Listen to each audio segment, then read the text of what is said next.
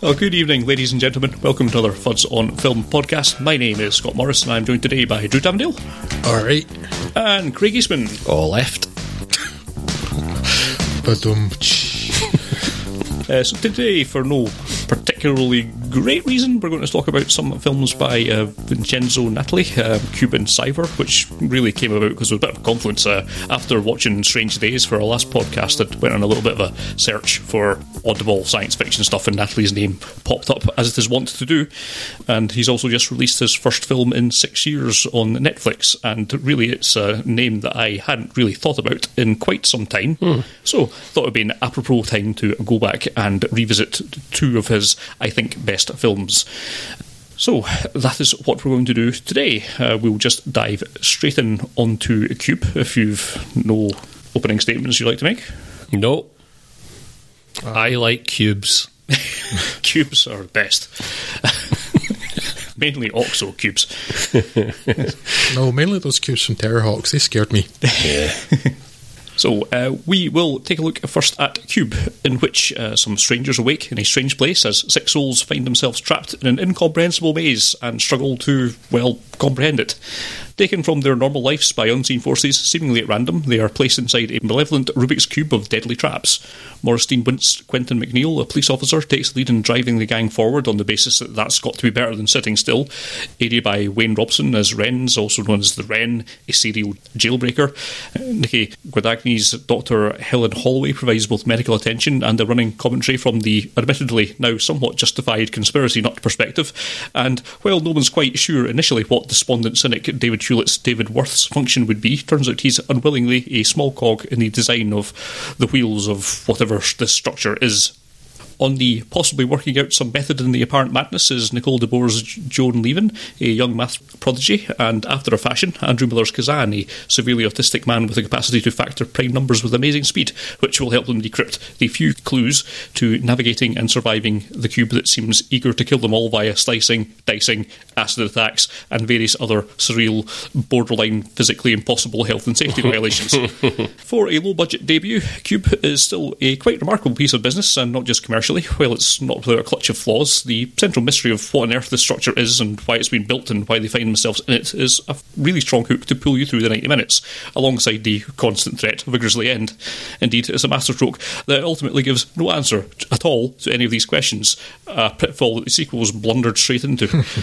It looks much better than its budget would perhaps imply, the highly stylised nature helping greatly, and while the dialogue and performances aren't particularly memorable, it falls squarely into good enough territory, for me at least, and its only main failing is apparently not having a way to end things, with some changes to Maurice Dean Wint's character coming out of nowhere and making matters even worse by making him do a cut-rate Jason Voorhees tribute act in the final stretch.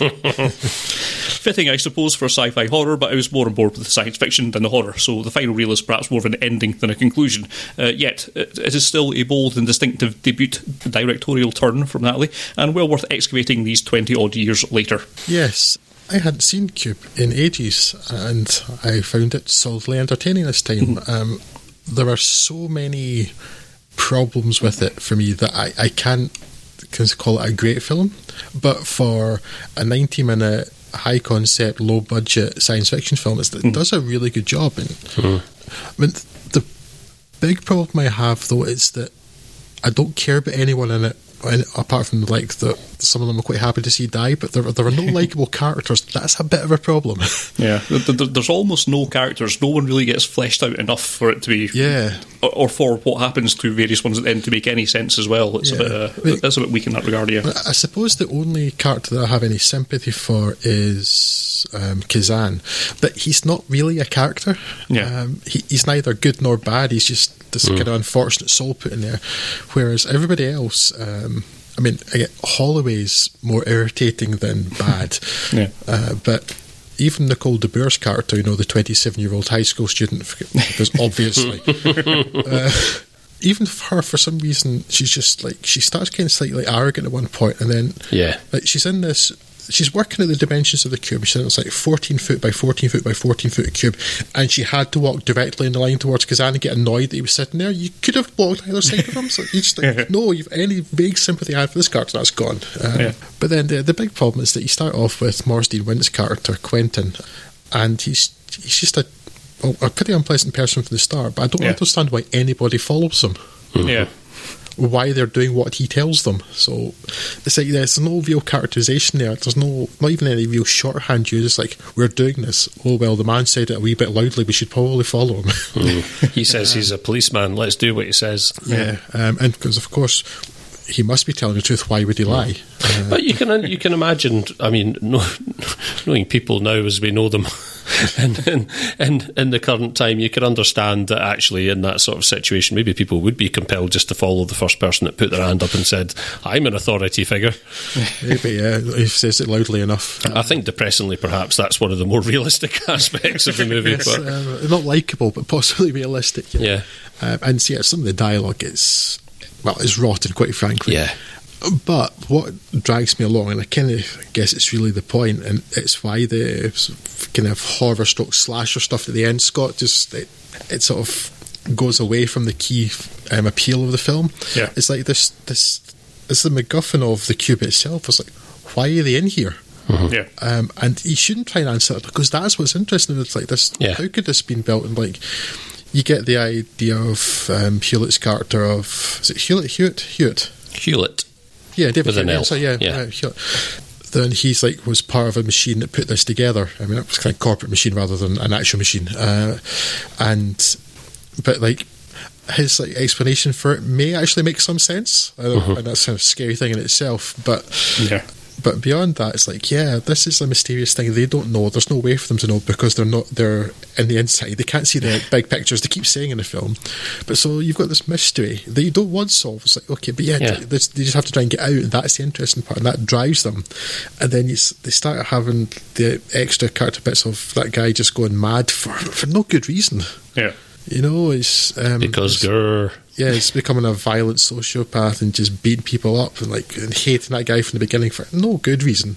Wow. You find out later there might be a reason to resent him, but in the beginning, no, not so much. So, so that's where I find that disappointing is when any time it deviates from just like them being completely puzzled by this, but then having to use some sort of resource to get out of it, and it deviates from that, my interest level drops quite a lot. But that central thread, which still stays there throughout, is really appealing and really compelling. And then you add to that the fact that it really was a low budget. They only had enough money to build one cube, plus like the back wall of another one when they're looking through one of the windows. Mm. And they had so little money, they wanted to have 6 different colours to have to match up with the whole cube thing. Didn't even have enough money for a 6th gel filter pack. That's how low budget they're working on. Yeah. And for that, it looks pretty damn good. Yeah, it's all right visually. The worst thing about Cube is like the early DVD transfers of it, which suffered terribly from like color smearing and stuff. But I think the sort of the Blu-ray release and things dealt a bit better with that, but it is quite surprising how good it still looks in a sense when it... What was it like? IMDb, courtesy check of IMDb trivia, it was like 360,000 Canadian dollars or something, whatever that translates to at the time. I'd taken into account like that the effects work was done for free, essentially. The digital effects work was done for free by some company that wanted to just show their appreciation for the Canadian film industry, apparently. So it's a little bit disingenuous to say that anyone could go and make this movie for that money, but it's still that is still essentially... That's almost micro-budget. I don't know where you would draw the line at that nowadays, but it's... I think the best thing about Cube is how well it stands testament to that whole thing of, you know, working with such tight restrictions. How inventive can you be? Yeah. And like you say, Drew, the whole thing around the set design and the set build... it's fascinating to think, and like they shot it in 30 days or something like that. I mean, tiny budget, had to be really inventive, like essentially guerrilla filmmaking. But you know, if a kitchen sink drama, yes, you could do that on an iPhone now. But this is a sci-fi movie, and it needs things like sets and set design and whatnot. So to add that element in as well, and to bring it in on that kind of a budget is absolutely insane. Yeah, with a higher and more convoluted concept than but films that have cost them like $300 million to make these days. So. Yeah, exactly. Do you know, it's the sort of thing that you know, you can imagine if you asked Christopher Nolan to remake this, or if it had just been his idea. If it's Christopher Nolan, he'd built the entire Cube practically and have them falling through all of the traps for real. Of course, yes, he would have had to have done that. He would have actually built a full-scale one. Yeah, several thousand rooms. Yes, yeah. and had to actually move around. So yeah, that's it. He's dedicated. That's it. But I think, yeah, I mean, it's very creaky round the edges. I think, like you pointed out, Drew, so some of the dialogue is absolutely risible, but for the most part, it's delivered well enough, and most of the performances kind of hold together for the majority of the movie. It is only in that final act where things start to fall apart, and there's some like sort of teeth-grindingly hammy stuff going on, especially on the part of Maurice Dean Wint. But David Hewlett's a pretty reliable presence, and he's solid throughout, I would say. He's solid throughout, and he's pretty much solid in everything he's in, to be honest. I think, weren't he and Natalie high school buddies or something like that, which is why he kind of pops up in most of Vincenzo's stuff at some point or another. And he's always sort of value in whatever he's in. I would suggest he's probably the strongest performance here. And you're right, the worst thing to do with a movie like this is to watch it in the company of someone who you know is going to be frustrated at a lack of answers, because to expect answers is entirely missing the point of the movie. Yeah. I've never understood how, you know, that there can be such a polar separation between, you know, that surely the most satisfying thing is not to be handed everything on a plate and to walk away and be left to think about it for yourself. Yeah. I mean, we have to live alongside them, but I don't understand people who need everything answered in their entertainment. It's like, you know, songs that leave you in a cliffhanger, songs that just end halfway through, or better still, songs that start halfway through.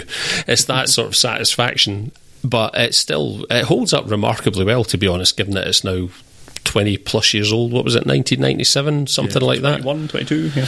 Yeah, and like I say, still, I mean, a really superb calling card, and the fact that to go back and watch it again now, which again, probably 7 or 8 years since I last watched it, I should imagine, to go back and find it just as enjoyable now, I'm not super surprised, but it was kind of reassuring. It's a bit of a comfort blanket of a film, really. It's a bit like, it's in that same ballpark as Aronofsky's Pie. Yeah, I think in a lot of ways, maybe not quite as sophisticated as that, but still in terms of, you know, an early work from a filmmaker who's gone on to do other stuff. Yeah. You know, and demonstrating that really, if you've got an idea to make a movie, there's no reason for you not to go out and do something about it, I suppose. But yeah, really, really, really pleasantly, yeah, a nice rewatch. Yeah, I did enjoy it. Also, the one thing that sort of that's only just occurred to me just now, but I very much noticed it this afternoon when I was watching the film. But here's just one tip, though. When you're trying to establish that one of your characters is a mathematical genius, don't begin the film by showing them struggle to work out whether an number ending in 2 is a prime or not. That'll work. You know there's a rule for that, right? I think one thing that maybe annoys me a bit in the meta discussion about this is, although this film did very, very well commercially, like 9 million or something from a return of 360 or whatever we think it's going to be dollars, it did very well. James Wan basically ripped this central premise off completely with Saw, in my opinion, and did so much better with it, and milked the franchise for, 10 films or however many Saw got up to, and they're just much worse and less interesting films. It's like the dummies version of this film where everything gets answered in the end. I've still never seen a Saw film. I'm quite happy for it to remain the case. That is the true path, yes. Well, talking of films that have effectively ripped this off, given that the original director wasn't involved, what are the sequels like, which I have owned since this came out on DVD, but I've never actually got myself to watch? The meta review is that they try and answer what the Cube is, and don't do a very good job of it. So, well, Cube 2 makes the mistake of thinking it's going to answer some questions, but going deeper and throwing more questions in, and making it a hypercube, because adding an extra dimension ought to clear things up nicely. And then I don't think I've watched all of Cube Zero because I fell asleep trying to watch that, which tells you something about it. I want to say the Cube 2 and Cube Zero were both written and directed by the same guy, though, right? Not Natalie, obviously, but I'm sure they were both written and directed by the same guy. Why he was handed the reins or whatever, I don't know, and why you would go so askew from the central premise and, you know, abandon the thing that made it so interesting in the first place, I don't know, but perhaps, yeah, there's just money in explaining stuff to stupid people. Yeah. I presume it's the standard movie industry answer of, well, that one made money, let's try and make more money. Mm. Ideas be damned. So yeah, it's like, yeah, exactly. You spent $1/3 of a mil on this, and it made $9 million.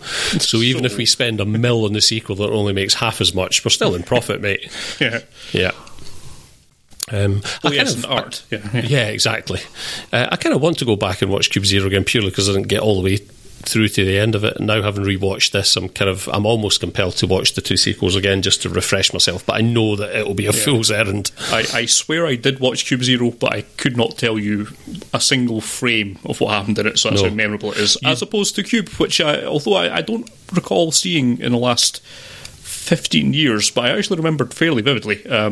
I could have written exactly the same review from memory of that viewing 15 years ago as I did when I watched it the other day. So it's certainly a much more memorable film than any of its sequels. 100%. I know for a fact you did watch Cube Zero because it was after you watched it and I asked you, is it worth watching? And you told me, hell no. You immediately thought the opposite. Yeah. Scott's known to be lying about these things. So. Yes. Okay then.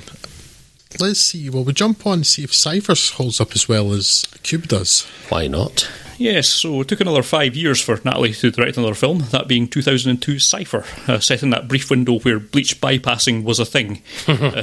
Jeremy Northam's Morgan Sullivan lives a dreary life as an accountant, but rather than go off to work for his father-in-law's firm, he instead takes a post as a corporate spy for the shadowy Digicorp. He's tasked with attending and surreptitiously recording the most banal of industry seminars, but we soon find out that things are not what they seem.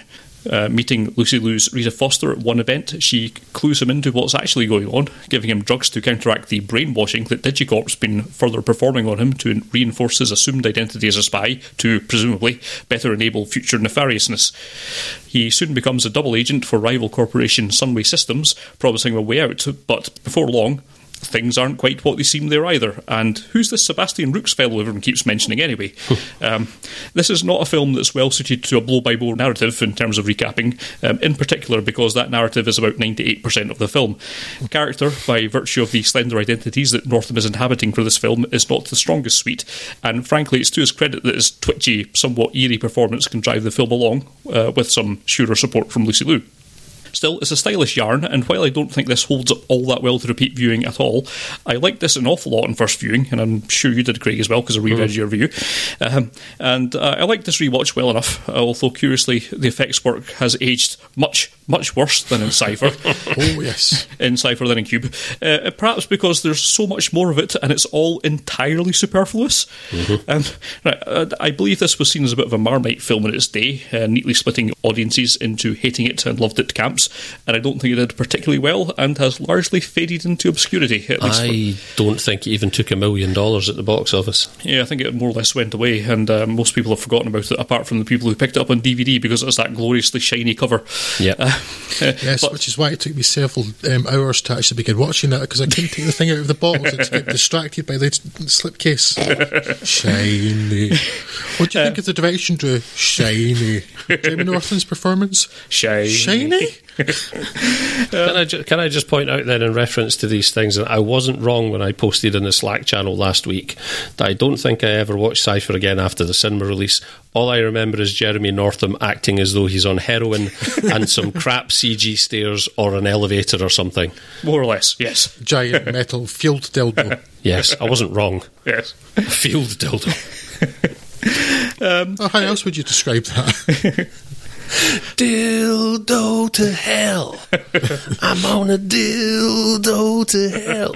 I would say it's a film that deserves better than being more or less forgotten. I still quite enjoyed watching it again, and it's certainly a bit more considered than a lot of science fiction these days. So if you haven't seen it already, I'd say it's well worth excavating from the vault and giving it a once over.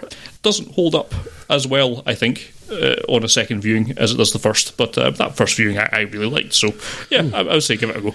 Yes, I like this, having watched both these films today. I liked this more than I liked Cube. However, I have also not seen this, having owned the DVD for a long time. I'm pretty sure I've not seen this since, I think the three of us saw this in the cinema. Mm-hmm. Yeah, sounds about right. And while I had some clear images, I remembered the vault and its unnecessary massive amount of digital storage. Yes. And I remember a couple of images, and I remembered Lucy Liu and Jeremy Northam being in it. I remembered absolutely nothing about the plot, so that kept me going quite a bit. Even though, like, you know, halfway through it's like, I don't remember any of this, but I know exactly where it's going because, well, I've seen another film. But yeah, I don't think if I were to watch this anytime within the next 20 years again and remembering anything, it's not going to hold up as well as Cube, which Cube would hold up to repeated viewing, although I prefer this in a sort of watch once kind of way. Yeah, no, I would agree with that, yeah. Mm-hmm. I agree almost entirely with you, Drew. I remembered very little of this. I didn't revisit my review because I couldn't remember that until you mentioned it, Scott. I don't remember writing a review for it on the old site. God knows how that'll read nowadays. But yeah, I aside from a few scattered memories of it, I couldn't really remember what the plot was about at all. And then, of course, within about half an hour, it had sort of all come back.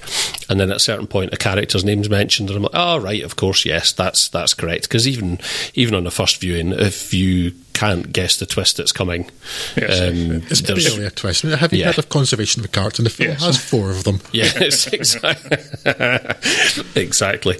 So there's a bit of purposeful misdirection and stuff, which doesn't really work in and of itself either as you go through. But I don't remember it actually being quite as tightly paced as this.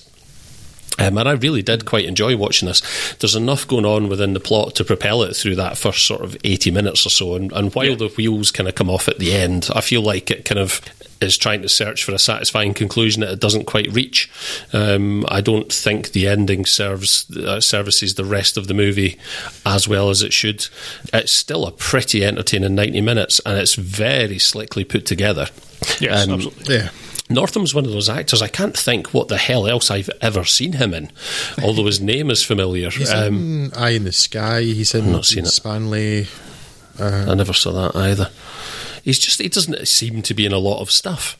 He's not really a household name, I suppose, though weirdly kind of almost is. But watching this, I'm like, yeah, it's actually a reasonable performance, and he makes a pretty good fist of the material at hand, and I mean, it's super plot dense. That, like you say, Scott, it is 98% of the movie is just plot. Yeah, a criticism it seemed to be going around a lot at the time was that there was too much plot and it was too hard to follow, and I don't get that at all. It seems entirely obvious. This is all quite obvious. I don't understand how. Certainly, from a professional critic who's presumably seen a lot of films, could find this difficult to follow. It's like, have you seen any film noir, which is generally more convoluted than this? Yeah, yeah. Weird statements. Yeah, but, I just find the plot appealing. It really drives it along, but it's not difficult to follow. No, I made the mistake of going out to the toilet without pausing it and coming back 2 minutes later and going, "Oh, wait a minute." And then having to review the previous 2 minutes to catch up, but it's not difficult to follow in the moment. Yeah, and it is quite satisfying in a lot of respects. Quite curious, like you say, from an effects point of view, not just the bad CG helicopter and the bad CG field dildo. But the backgrounds from some sort of, I was going to say, 1990s Amiga Fractal program or something. There was, yeah. Oh, that's, you get around that though, because it's a brainwashing thing, isn't it? It's very Ipcris file at that point. That's what I was going to say. But I think what's more noticeable and falls flat in its face now is some early sort of post Phantom Menace use of digital sets, which doesn't work at all when they get into the vault. It just looks really bad now. Although curiously, not really any worse than they did in the Phantom Menace, which, given the disparity in budgets, is and the fact there was only a gap of a couple of years between that film and this. But I get a bit about all those effects is none of them had any point being there. It's like someone just had given him much more budget than he actually wanted. It's like, I need to spend this somehow, otherwise I won't get it for my next film, so I'm just going to put lots of completely extraneous digital effects, and you could tell exactly the same story on probably less of a budget than Cube was. It's like the highways agency trying to use up its repairs budget before the end of the financial year so they don't get shorted the next time round. And curiously, the thing of it is that there are quite startling images. There are two or three powerful, quite startling images in this film, and none of them really involve any special effects. There's the first time the sort of the conference audience are revealed wearing the headsets and stuff, and then the other time when he boards the plane and basically, you know, the whole cabin's illuminated in yellow and everybody's just sort of lying there unconscious in their oxygen masks. There are these really sort of stark, surreal images that pop up in it, and they're the ones that stick with you. And none of them involve any sort of CG work. It's just practical and lighting. Yes. They're probably some of the cheapest shots of the bloody film, and it's just a shame. There's perhaps I felt slightly disappointed there wasn't more of that, because I think in that surreal imagery, because especially with Northam's performance being quite so, it's a very sort of dreamlike performance in a lot of respects. He seems very detached and quite hazy in his delivery, as if he's a man who's not entirely there, or his mind is somewhere else most of the time, which makes sense given the plot. Yes. It's kind of a shame that sort of the imagery that plays into that wasn't leaned more heavily on. But yeah, listen, it was still. I don't think, again, despite owning it, I don't think I'd bothered to watch it since I'd seen it at the cinema. And I would have Music Magpied the DVD years ago at this point. So I wasn't expecting to enjoy it as much this time round, but I really kind of did. Yeah, yeah. So I don't think it's going to hold up to repeat viewing. No. Because it is so plot heavy, and once you know the plot, you lose the intrigue, you lose the hook. But having entirely forgotten the plot, it really pulled me along. I think the only problem I really had with it, beside the issues we're talking about, Craig, with like CGI and stuff, and some of it being unnecessary, is that. So you were saying, Scott, like for the first kind of 80 minutes, it's pretty solid, and the last 10 minutes kind of falls apart. I said that, yeah. It almost feels like a different film. Yeah, because. That helicopter at the end, and then the rooftop, and you see the little device in the rooftop. It feels like some kind of crappy Bond knockoff now. Yeah, it feels like something out of Charlie's Angels or something. Yeah, do you know what I mean? That sort of thing. Yeah, it felt like that kind of half winking, knowing thing, and having that set up in advance. Yeah, really? You could have skipped that. You could have had him just get away and then cut to them on the boat or whatever. Yeah, almost, and it wouldn't have felt like it was just. Trying to pay such kind of, and you could have saved yourself another £10,000 on your bad helicopter effects as well. Yeah. Just such a like dropped in from another film entirely. It is a shame really that nobody did see it though, because it has got a lot going for it. It's just that ending is kind of feels a bit parachuted in, and I feel like it wouldn't have been too much of a stretch to do something more interesting with it. But 90% of a good movie, fair enough. I'm just going to be surprised that though, given that it didn't do well in the US, and you have people talking about it being like one of the best direct-to-video titles this guy's seen all year.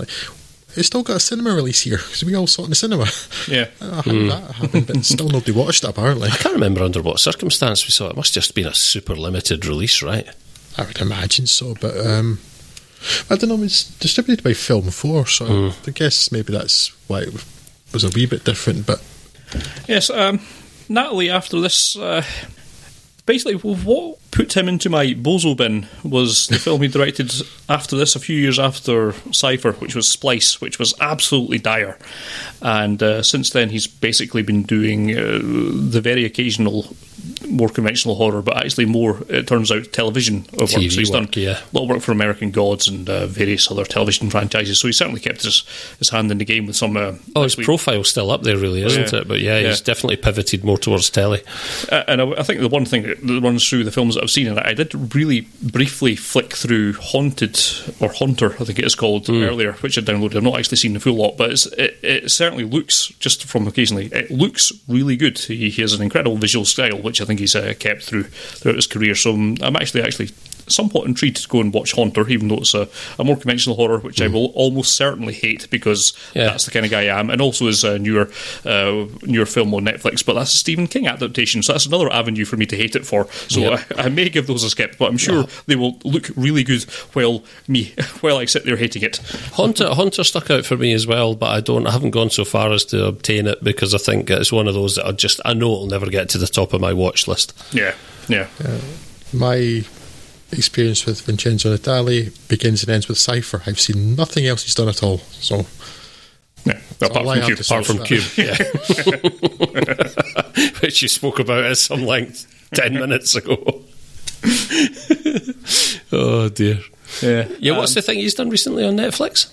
Oh, it's In the Tall Grass, I think it's called. Oh, yes. That kind of stuck out on my recommended list on Netflix, and I had no idea that it was Vincenzo Natali until preparing for this podcast, and I sort of, oh yeah, I should probably look through his biography and see what he's been up to recently. Yes, possibly. I'll have a look at that and report back in the next intermission podcast, but we shall see. Hey. Yeah, so that'll wrap us up for today, so thanks very much for your attention. We'll be back in another 10 days with another chat about some random films, but until that time, I would like you to take care of yourself and each other.